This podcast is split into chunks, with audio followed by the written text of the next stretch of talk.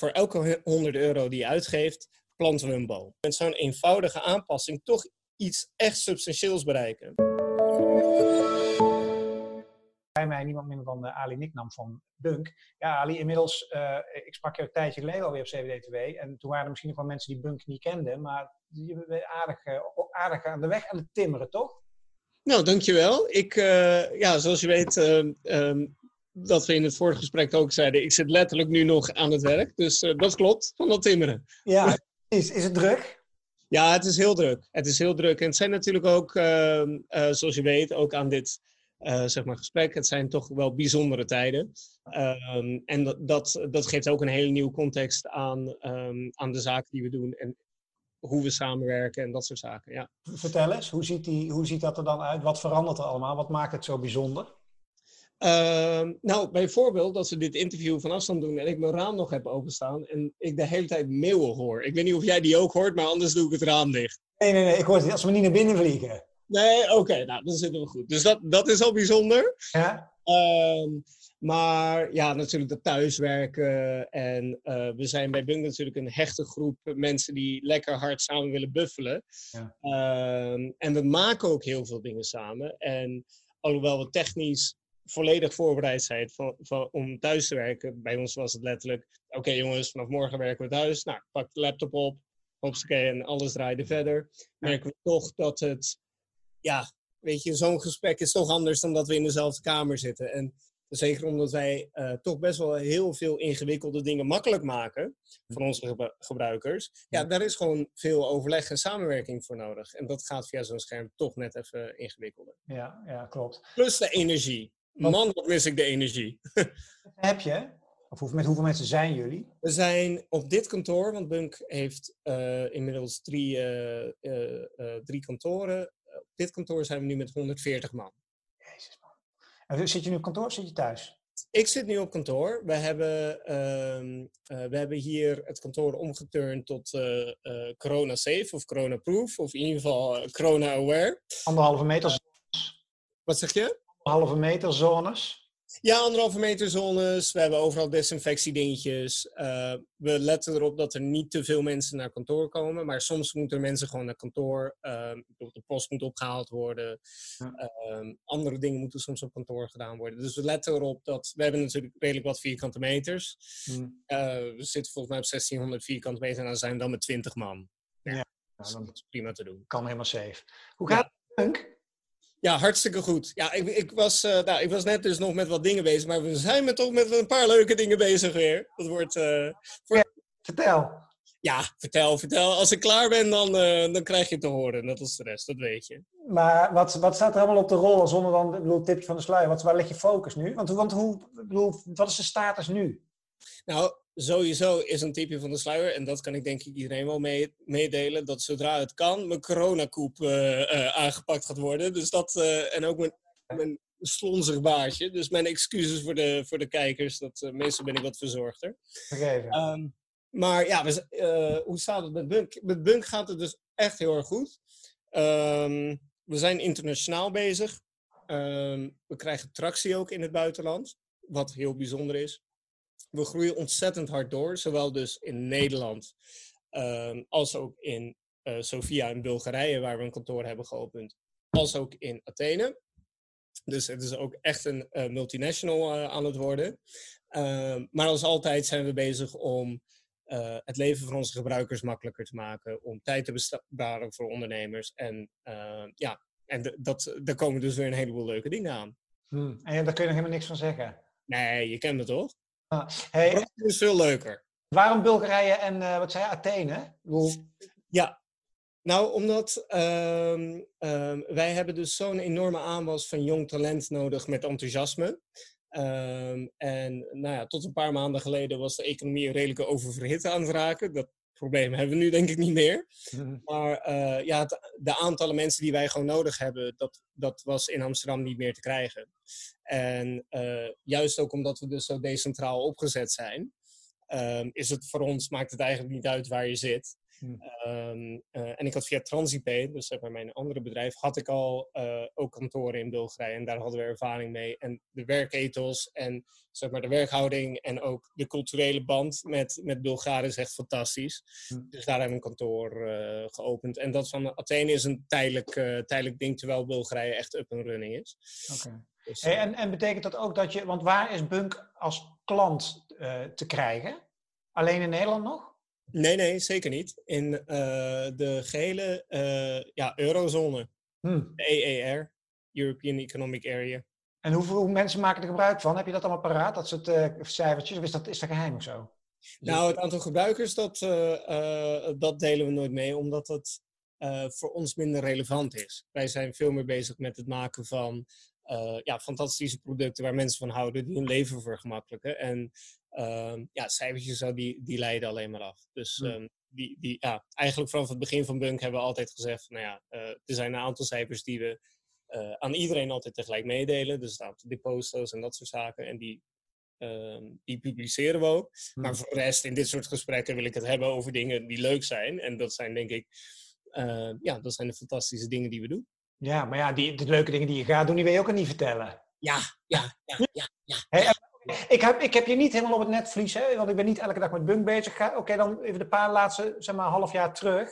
Ja. Wat zijn de pareltjes waarvan je denkt, oh, dat hebben we de laatste paar maanden geflikt en dat, dat, zijn, dat, die zijn heel tof? Nou, een, een van de dingen waar ik echt heel enthousiast over ben, zowel qua product als ook hoe dat is opgepakt, hm. is de Green Card. En we hebben de Green Card, dat is een prachtig mooie metalen uh, pas. Uh, waar voor elke 100 euro die je uitgeeft, planten we een boom. Nou, die hebben eind november hebben die gelanceerd. Ik heb er trouwens eentje bij me. Wacht, ik pak hem even. Hij is, is namelijk echt mooi. Uh, die hebben dus uh, eind november uh, uh, gelanceerd, zie je? En hij is echt, het is ook echt een lekker ding om je in je hand te houden. Je hebt, hebt, sorry? Hij is wit. Ja, hij is wit en metaal. Ja, oh ja, maar ook omdat hij green card heet. Ja, ja, ja. Ja, nou, hij is dus green, omdat terwijl je hem gebruikt, uh, bomen geplant worden. En dat is dus heel, heel, erg, heel erg leuk. Daar hebben we heel lang op zitten broeden van... Uh, want Bunk heeft een heel erg ideologische oorsprong. En uh, we weten natuurlijk met z'n allen dat we een enorme ecologische uitdaging hebben. En we hebben heel erg lang zitten broeden. Hoe kunnen we nou op een makkelijke manier zorgen dat onze gebruikers toch iets bijdragen eraan? Nou, toen kwamen we met een green card. Aan de ene kant is het een enorm hebben dingetje. Laten we nog één keer zien. En uh, heel erg mooi. En aan de andere kant, terwijl je hem gebruikt, doe je dus ook iets goeds. Hm. Um, en het leuke eraan is dat je dus zeg maar, geen moeder Teresa hoeft te zijn om iets bij te dragen aan het mee van, uh, van iedereen. Nou, sterker, in feite gebruik je de commerciële handel om groene dingen te doen. Want... Ja, het is dus win-win. Ja. een pas heb je toch nodig. Een mooie pas, uh, uh, nou, daar, daar hebben sommige mensen behoefte aan. Waarom daar niet iets aan toevoegen wat ook bijdraagt aan het algemeen welzijn? Dus het is, um, dat is een balans die we bij Bunk proberen te vinden. Het is geen, we zijn natuurlijk geen goed doel. Het is niet doneren aan een goed doel, want dat, ja, als je dat wil, dan kan dat ook. Er zijn fantastische goede doelen waar je dat aan kan doen. Maar het is juist het bouwen van producten waar je echt iets aan hebt, waar je plezier aan beleeft en die iets bijdragen. Dus het is en en. Hmm. Nou, en het leuke was, we hadden, uh, om dat te vieren, een Founders Edition. En uh, die was eigenlijk duizend stuks. En die was eigenlijk binnen 15 uur uitverkocht. Hmm. Dus dat ging heel erg snel. En Uh, ja, en Bunk ontwikkelt zich natuurlijk heel erg snel. Dus we zagen eigenlijk al een maand of twee, drie daarna dat een gemiddelde uh, green card gebruiker uh, zoveel uitgaf op een green card dat de gemiddelde persoon in ongeveer drie jaar CO2 vrij zou worden. Dus zeg maar, alle CO2 die je uitstoot met een normaal levensstijl binnen Europa, die opzet je als je zeg maar, je dagelijkse uitgaven betaalt met zo'n green card binnen drie jaar. Nou, dat was echt mind-boggling, toch? Ja. Je gaat van een enorm groot probleem, wat onoplosbaar lijkt. En oh, wat moeten we doen? En we moeten van alles veranderen. En dat moeten we natuurlijk ook. Maar tegelijkertijd kunnen we met zo'n eenvoudige aanpassing toch iets echt substantieels bereiken. Ja, echt als die zeggen dan van ja, je lost het ook op door gewoon minder uit te gaan geven. Want als je minder uitgeeft, hebben we minder consumptiemaatschappij. Bla, weet je, als we met z'n allen gewoon minderen, dan spaart de natuur uit. Terwijl je, dit moet nou, dat, dat is zeker waar. Maar als je dat wat je uitgeeft alsnog uit, want je, uiteindelijk moet je toch iets, weet je, je betaalt boodschappen, je betaalt uh, andere zaken. Als je dat met een green card doet, dan telt het dus dubbel. Ja, ja. ja dat is leuk. Ja, ja, je kan wel blijven zeiken dat het niks helpt, maar je hebt gelijk. Hey, wat is het effect, uh, als we kijken even naar vandaag, hè, de wereld, want ik spreek jou nu op, uh, wat is het, 16 april? Ja, 16 april is het. wat is het effect op jouw bedrijf van het hele corona-verhaal? Um, nou, wat we merken is, er is natuurlijk wat onzekerheid. Um, en uh, dus wij, uh, ja, we hebben bijvoorbeeld onze marketinguitgaven een beetje terug, teruggeschroefd. Mm -hmm. um, ook omdat mensen nu gewoon andere dingen aan hun hoofd hebben. Mm -hmm. terwijl tegelijkertijd, en dat is dan wel weer een paradox, juist omdat heel veel mensen thuis zitten en zeg maar niet naar fysieke banken kunnen, is Bunk juist bij uitstek weer heel handig, want je kan alles via een app doen. Ja. Maar nou, dus wij hebben in ieder geval de marketinguitgaven een klein beetje teruggeschroefd. Um, qua operationeel hebben we relatief weinig problemen, want wij zijn volledig digital. Dus dat was gewoon oppakken en uh, thuis, uh, thuis verder gaan. Mm -hmm. Wat ik het meest mis is de samen zijn en dat samen strijden voor een geweldig product wat het leven vergemakkelijkt. De energie, zeg maar de energie op kantoor met allemaal uh, mensen die allemaal ergens voor rennen. Dat is denk ik fysieke energie ook, hè? Gewoon. Ja, ja, zeker. Ja, dat mis ik het meeste nog. Dat iedereen heeft het, maar denk van het feit dat de hele aardkloot elkaar niet meer aanraakt. Ja, nou, letterlijk iemand een schouderklopje geven of krijgen. Ja. Hey, wat is het commerciële effect op Bunk? Ja, uh, eigenlijk uh, weinig. Hm. We, zien, uh, we zien dat het bestedingspatroon van onze gebruikers verandert. Dat is interessant. We zien dat mensen meer geld aanhouden. Um, nou, dat, is, dat vinden we ook vlijend. Dat betekent dus dat in de ogen van onze gebruikers uh, we een vertrouwde en veilige bank zijn. Dat zijn we natuurlijk ook. Maar dat is fijn om te zien dat in tijden van crisis. Ja, het kan ook natuurlijk anders lopen. Dat iedereen denkt van, oh jee, oh jee, bunk, we gaan naar X. Maar we zien eigenlijk het omgekeerde. We zien dat de instromen van geld veel hoger liggen. Ik weet de exacte cijfers niet, maar volgens mij twee keer zo hoog. Hm. Dat is echt interessant. Ja. Uh, maar ja, en voor de rest valt het wel mee. Ja, we groeien iets minder snel omdat we iets minder aan marketing uitgeven. En we stellen dus ook wat, uh, uh, wat internationale projecten wat uit. Hè, meestal hebben om de zoveel maanden hebben een bunk-update. Nou, dat gaat nu ook wat moeilijk. Ja, precies. Dat dus soort zaken. Het tempo is er een beetje uit. Niet van de ontwikkeling zelf. Dus we, gebruiken zeg maar wat we uh, in plaats daarvan doen, is heel handig van de tijd gebruik maken om nog meer geweldige dingen achter de schermen te maken. En daarom was ik dus net ook. En ook hierna weer bezig. En ook vannacht weer tot, uh, tot één uur. Zeg het nog een keer. Nou, dan hou ik je niet langer op, maar ik wil een paar dingetjes weten. Uh, dat is, we leven nu in een soort tijd dat uh, iedereen bijspringt. En uh, ik las vandaag ook de eerste berichten dat ook financiële instellingen moeten helpen. En hypotheekverstrekkers moeten aardig zijn naar uh, mensen met een hypotheek om een tijdje uit te... Ja, ik word altijd een beetje kriegelijk van uitstellen. Want dan denk ik van ja, schuif het vooral voor je uit. Maar, maar eigenlijk moet je het betalen. Weet je? Ja. scheld het dan vrij. maar ja.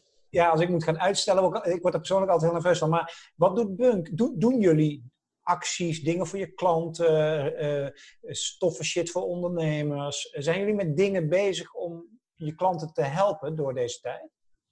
Nou, ik denk dat, uh, uh, ik denk, Bunk is natuurlijk al redelijk clean. We, hebben geen leningen en we hebben dat soort zaken allemaal niet. Hmm. Um, ik denk dat uh, Bunk haar gebruikers helpt door wat we al zijn, namelijk mobiel wij gaan waar jij gaat. Dus als je thuis zit, zitten we daar. Als je ergens anders zit, zitten we daar.